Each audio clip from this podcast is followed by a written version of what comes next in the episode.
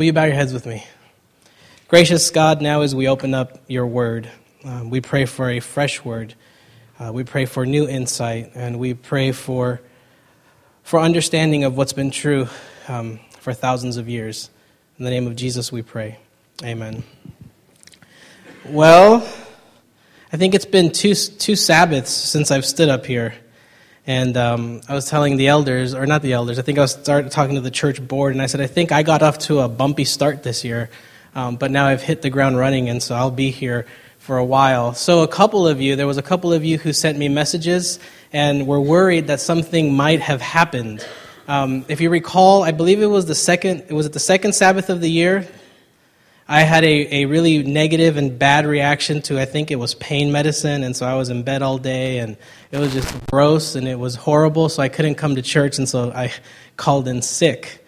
Um, and then I was back for a week, and then I, I, was, I had a trip that was planned. And so, for those of you who, who are thinking, man, is something wrong with the pastor? The answer is there's tons of things wrong with me. Um, but that's none of those reasons is why I was gone. So I'll tell you where I have been for the last two weeks or so. I was in a city by the name of Cooperstown. And I don't even think it's a city city. I don't think it qualifies. So it's more like a town or the village of Cooperstown. So that's in the state of New York. And if you look, that was actually taken on January 23rd. Um, it was at negative four at the time when I was. I did a screenshot of this picture, so it was almost eight o'clock at night, I think. Um, so I was in Cooperstown. It's the Baseball Hall of Fame. Uh, I've been there many times. We've been there several times before. My brother lives in Cooperstown, and so my brother and his wife, they've been gracious to me over the years, and they've allowed me to come out whenever I needed some time to retreat, to get away.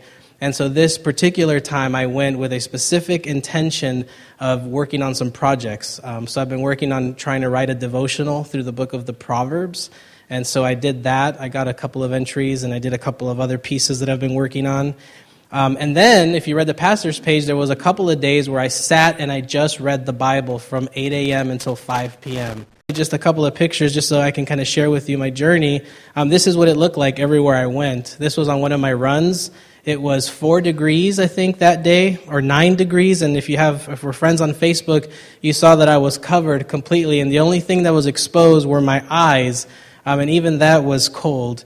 Um, and so it was just a beautiful setting for me to go and to retreat. And I believe I have one or two more pictures, maybe just one. And so this was my workstation while I was there for those uh, nine days. And so that's my brother's dining room. And, and so this is where I got to stay. And then I would be remiss if I didn't show you this picture.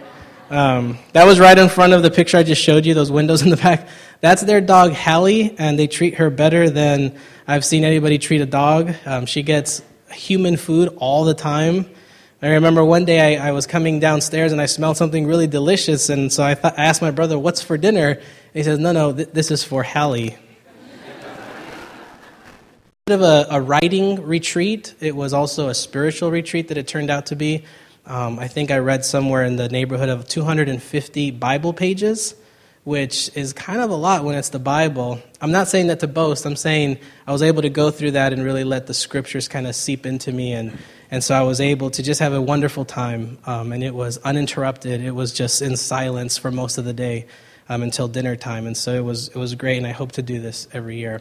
I share this with you because I want you to know where I was. I wasn't just out playing hooky, I'm, you know, but it was, it was doing something intentional. So now, as we get started, I want all of you, how many of you have a cell phone? Yeah, I see you guys lift it up. Lift it up, lift them up, lift them up. I see you guys on them sometimes, okay, while we're in church. So here's what I want you to do. No, I'm not going to ask you to turn them off. I'm actually going to give you divine permission to do something. I want you to type this number into your text messaging. All of you guys, right now, real quick. Dial the number on your screen. When you guys have it, say amen. Slide. You guys are not this slow. It's my number. If you guys have my Google number, just put my number in. Amen. Amen. Do we have them, or is, it, is your number put in there? Okay, all right. So here's what I want you to do. I want to do something a little bit fun this morning, and I want you to answer the question that is on the bottom of the screen in the text. And I want you to set, press send on the text. Name one thing that kids are supposed to do um, but most likely do not do unless you have to remind them, scold them, nag them, punishment. So name something that kids do not like to do. I want you to, and then I want you to send it. Are we sending? I'll give you guys a couple of seconds. You don't have to have kids to do this because you were once a kid. Are we good? Can I go?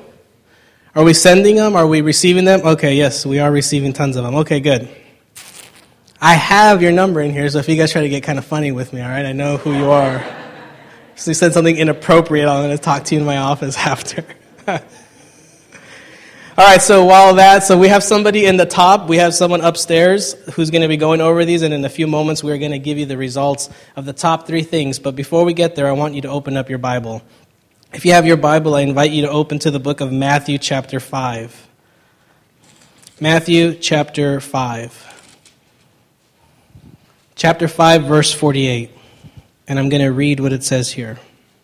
Be perfect, therefore, as your heavenly Father is perfect, as your Father in heaven is perfect. Be perfect as your heavenly Father is perfect. I, when I was in Cooperstown, I went to the small town of Oneonta and the church was probably the size of the, our patio. Tiny, tiny church. They didn't have a pastor. I didn't volunteer my services because I, I, I wasn't dressed for the occasion. And um, we listened to a sermon on video on what it means to be perfect, and to which I thought, I think that's a good idea for us to look at. But I had a problem with it. How many of you have ever come across a passage in the Bible and you just think to yourself, that's not right?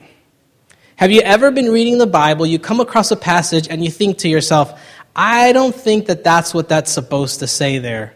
Have any of you, has that ever happened to anybody? If it's not happened to you, this is one of those passages where you should probably stop and think to yourself for a, for a second, that doesn't sound right. On your very best day, how many of you have ever gotten close to being like God? On your best day, anybody? No, because even on our very best day of trying our hardest to be the best person, the most godly person, the most loving person, the least sinful person, even on our very best day, we fall excruciatingly short of being like God. Be perfect as your Father in heaven is perfect. I want to look at the word perfect for just a moment here. Now, the Greek word is teleos, so it has a, it has a, a concept or an idea of something that's mo- working towards something, moving towards something, or teleos, the path towards something.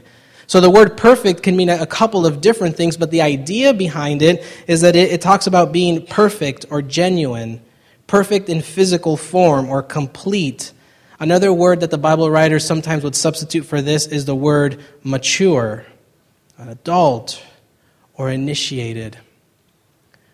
Well, we can begin to kind of kind of have a shape or an understanding of this is that when God says be perfect uh, or Jesus says be perfect as your heavenly Father is perfect, what Jesus is saying is so much more. He's saying be a whole, whole, perfect, complete, be mature, continue to grow so that one day you can be like God.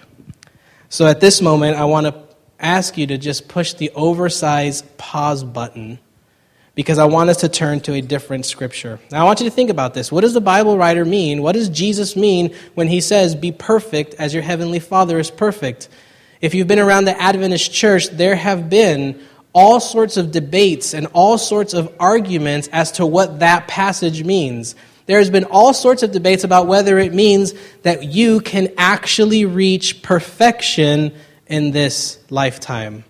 I would, I would argue unequivocally that that's impossible. I would argue that any kind of theology that teaches that you can be perfect is forgetting the fact that Jesus dies because he has to forgive us of our sins. Death is a result of our sin. And if we could be perfect, then Jesus wouldn't need to be here. But Jesus still says it, be perfect. So we have to wrestle with the question, what did Jesus mean? So we're going to, oops, sorry. So we're going to pause that and I'm going to ask you to turn to Psalm 51. This sermon this morning is for all you who are sinners. If you're not a sinner, you have permission to go home. We have permission to go home anyway because I can't force you to stay. But if you're not a sinner, you don't, you know, you, you can actually skip today's teaching. But I have a sense that this teaching is for all of us. It's not just for those of you and I who are sinners, but it's a, it's a teaching about what a confession looks like in Scripture. So I want to read to you from verse 1. Have mercy on me, God, O God, according to your steadfast love, according to your abundant mercy, blot out my transgressions.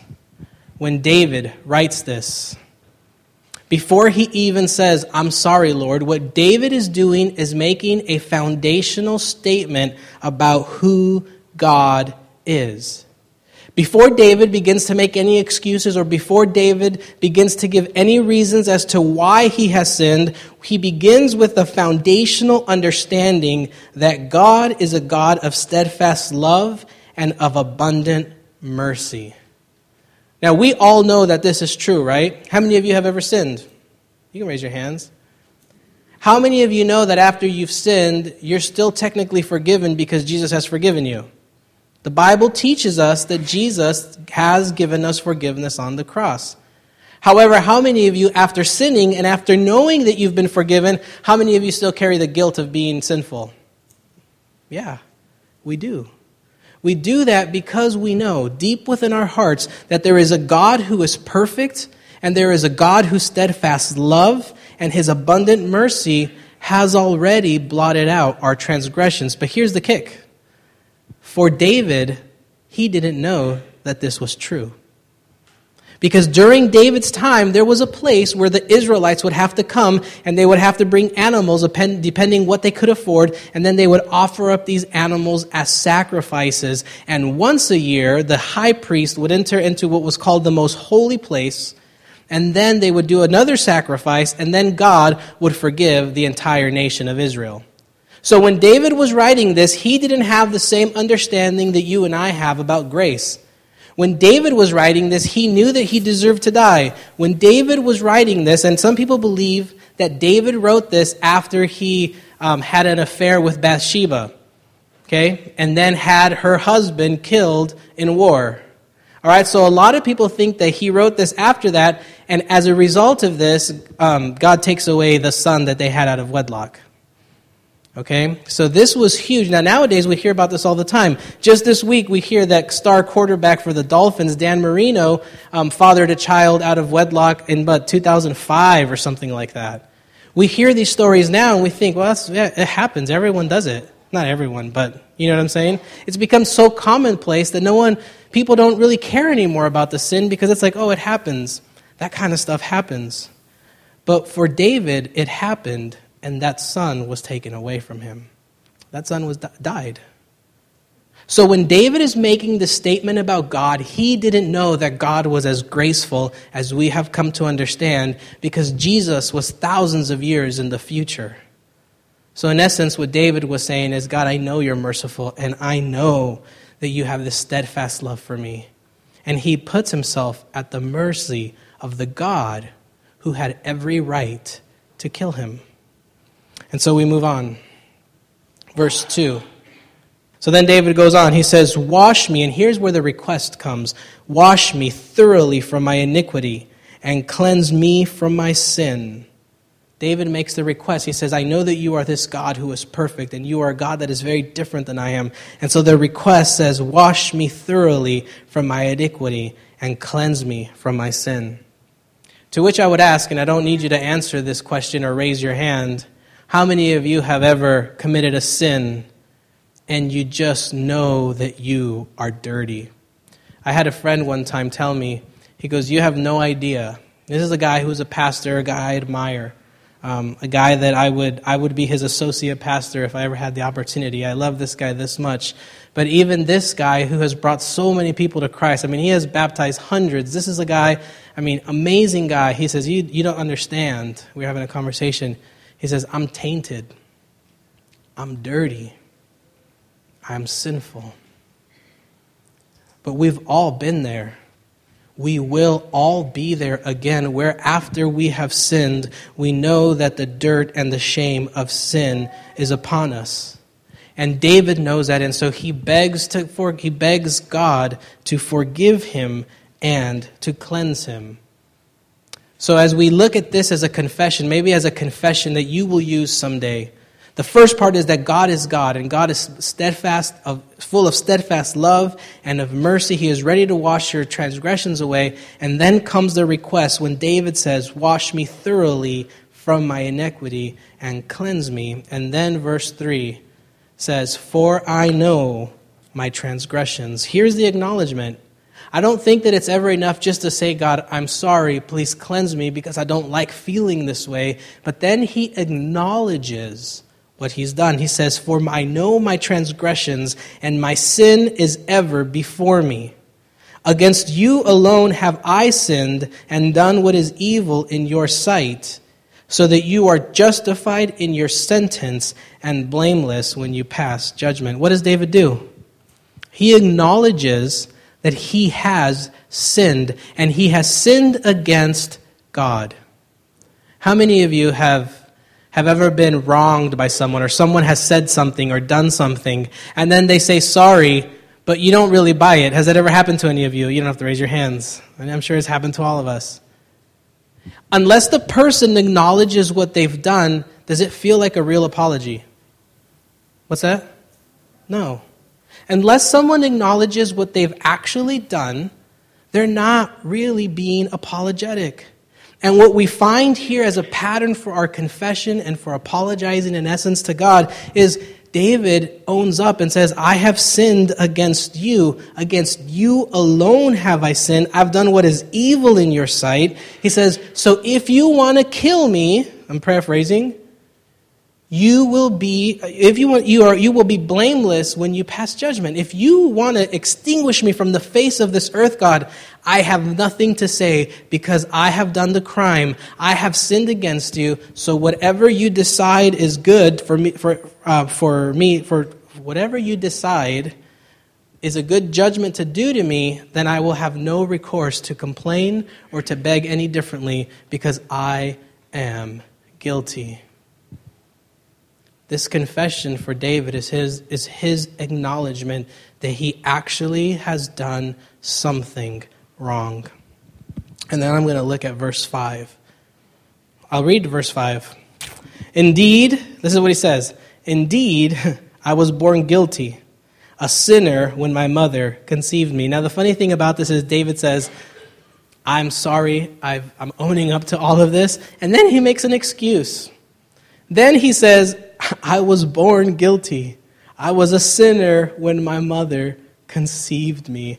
It's kind of when, like when, when God comes to Adam in Genesis and says, What is this that you have done? And what does Adam say? It's this woman that you gave me. The excuses begin to mount up. Yeah, Lord, we did this, but you don't understand all the pressure I was going through. Yes, Lord, I did this, but you don't understand all of this other things. And the truth is that there's no excuse. When you own up and you acknowledge what you've done, you can't use anything as an excuse because you still did it. It doesn't matter how you were feeling. It doesn't matter what the circumstances were. It doesn't matter any of those external things because at the end of it, you still did it. And so when we come to this passage, what we find is that even David is saying, But I have a reason as to why. I want to pause one more time. Guys upstairs and gals, do we have the we're ready to go? Okay. So now I'm going to give you the top three. And this is our AV team. I believe it's Aaron who's upstairs working on this. And so he got us real, real, what do they call it? Real time results of the top three things that we believe kids do um, that, that they don't do, rather. Chores or cleanup, such as the room or their bed, etc., things like that. The number two result of what kids don't do unless they're nagged um, is obey and listen to their parents. And the third one is brush their, brush their teeth or shower. Um, I think that's an adult problem too, though. I'm just. the brushing teeth thing, I think we all shower, I hope. At least on Sabbath, we hope that you at least once a week shower when you come to church. So these are the top three things that kids do not or do not like to do unless they are nagged. So now I have another homework assignment for you guys.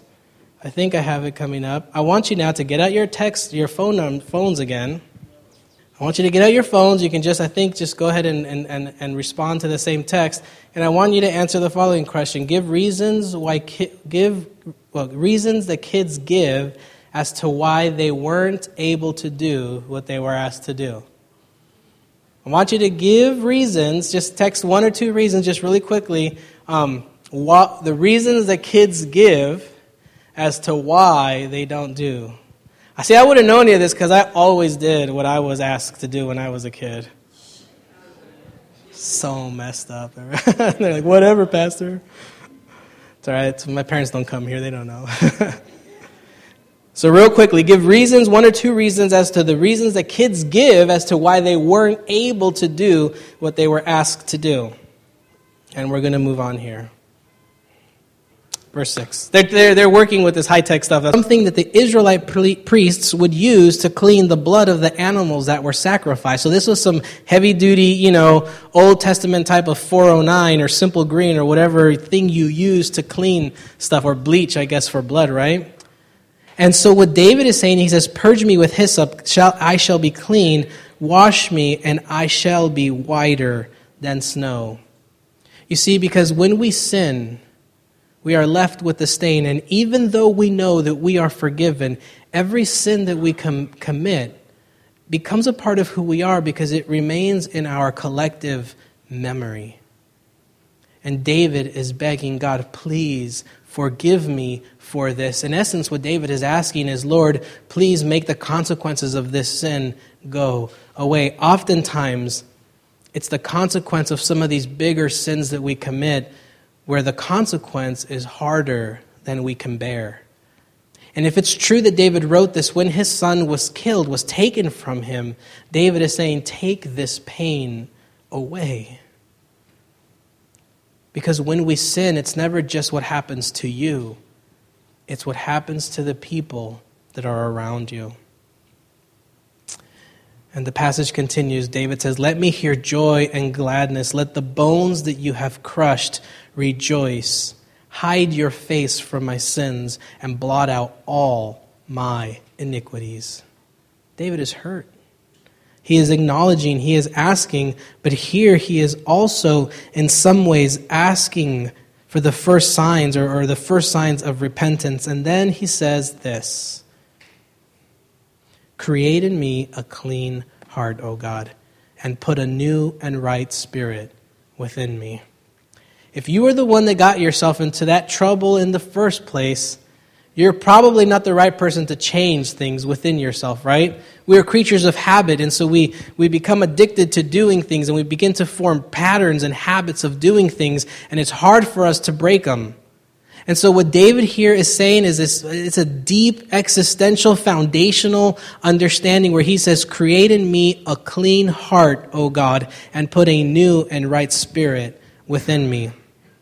I would say this what David is actually saying is that he is begging God to put a right, the right motivations in his heart. He is asking God to somehow supersede his ability to choose. And he says, God, I choose that you would, in essence, reprogram my heart, my mind, my soul, so that I only want and desire the very best. This is a teaching about what is, what is it that motivates you when you do things, what is it that is motivating you? Are you motivated just by your feelings? Can your feelings be deceptive? Have you ever said something in anger that you wish you could take back? So you can't use your feelings as a way to determine what you are going to say or do. What are your motivations? What is your motivation for your life and for, for this world? I mean, what is it that is driving you? What is it that is, that, that is compelling you? What are you filling yourself with now? I want to read another passage from Scripture, another, again, the words of Jesus. And Jesus says this For it is out of the abundance of the heart that the mouth speaks. You see, David thousands of years before Jesus echoes this, what he is saying is, I want to be filled with only things that are good, that are pure, that are honorable, that are just. What David is saying is take away all this selfishness, selfishness, selfishness from me. Take away all of this ego. Take away all of this pride. Take away all of the. Because really, what got David into trouble is that he wanted to satisfy an urge. He saw something, he wanted it, he took it. He didn't think about the consequences. All he cared about is, I want what's right in front of me. And so, what he then is asking for is God, in essence, take away those feelings and that desire to always get what I want. And when Jesus later would say, it is out of the abundance of the heart that the mouth speaks, if you speak bitterly, perhaps your heart is bitter. If you speak hurtful words, then perhaps you have been filled with hurt. But then the opposite is true as well. If you speak words of love and of compassion and of forgiveness, then you have understood what it feels like to be forgiven and loved and accepted. What Jesus is saying is what you fill your heart with will actually come out of you as actions. It's not just saying that what is your heart is, it's not just saying that what your heart is filled with is going to come out of your mouth. That's one way how we speak and what we say to people. That's one indication of what's in our heart, but it's also about our external actions. What are we doing? How are we living our lives? What are the things that we're going to and being drawn to? Because it is those things that determine whether your heart is full of God's grace, full of God's love, full of, full of God's mercy. You guys have all heard the expression hurt people hurt other people.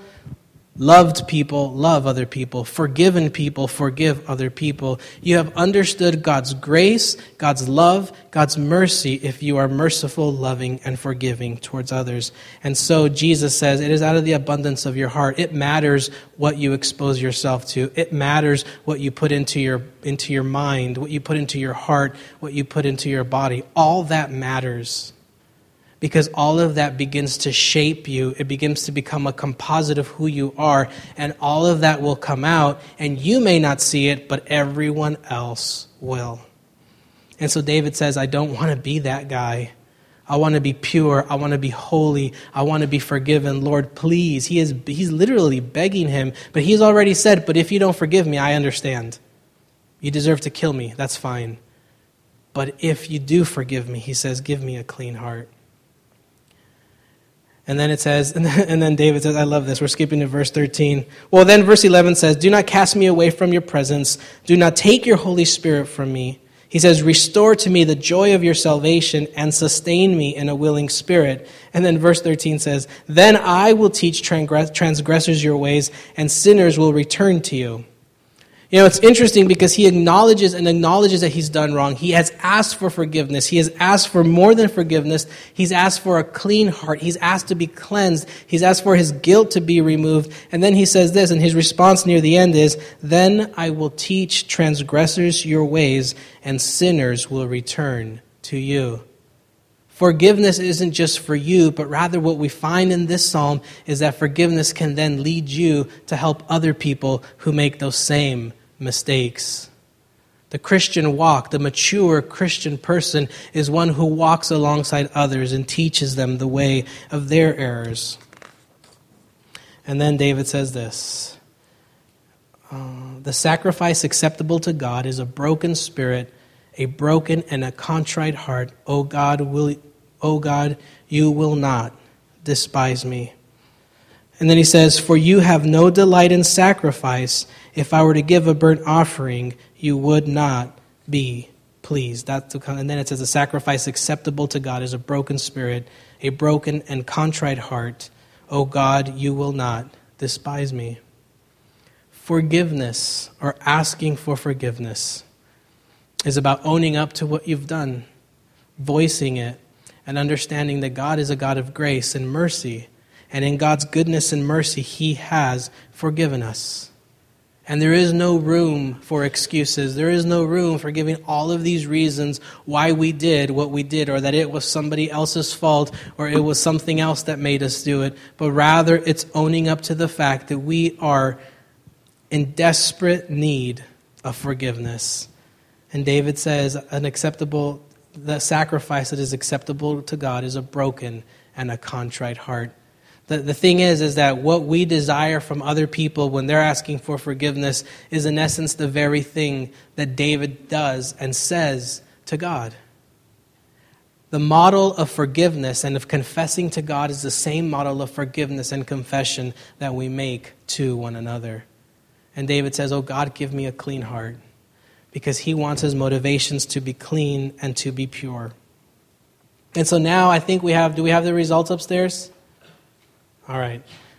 So these are the reasons that kids give as to why they can't do, oh my goodness, that they cannot do. So here the, they forgot or they were tired.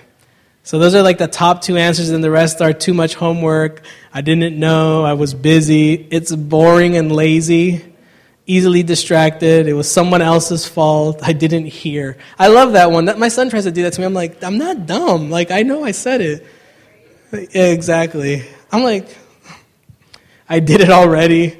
I wanted to finish watching TV or I was playing a game and I couldn't leave in the middle. That one's excusable. I don't know. I kind of understand that one. Because if you're like right about to beat that stage, I guess. Are these real valid reasons as to why kids don't do what they're supposed to? Are they? No, what are these called? Excuses. You guys know the saying, right? Excuses are like noses. Everybody has one. The truth is that this morning we're beginning a sermon series, and the title of the sermon series is Yes, Lord, I've sinned, but I have several excellent excuses. The truth is, is that as we look at Psalm 51, that God doesn't want to hear our excuses.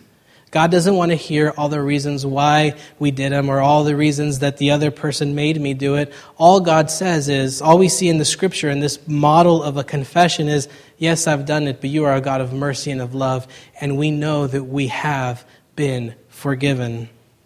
And so I want to end where I started. The idea of God, of Jesus saying, Be perfect as your heavenly Father, and heaven is perfect, isn't talking about sin.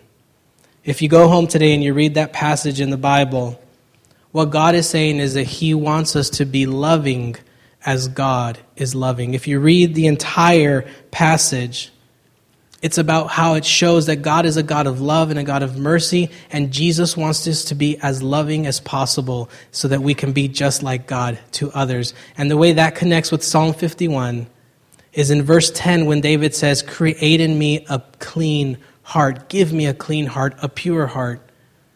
What God wants from you and what God wants from me is for us to be filled with God's love, to be filled with God's compassion and forgiveness, because when we do, we will be the greatest witnesses of who God is to the world around us. To have a, a pure and a clean heart is about understanding that God has loved you regardless of what you've done, and He wants us to share that with other people. And so this morning, I want to just challenge you that the next time you're kneeling before God and you're asking for forgiveness, I encourage you to own up to it. Because owning up to what you've done is much harder than just saying sorry. Owning up to it and knowing that there's consequences, but that you are still forgiven gives you a depth of scope of how forgiving God is. And it doesn't matter how bad or what you've done, God still forgives you. Don't be like these children who give excuses. God doesn't want excuses. All God wants is for your heart to be open to His change and His Holy Spirit. Amen.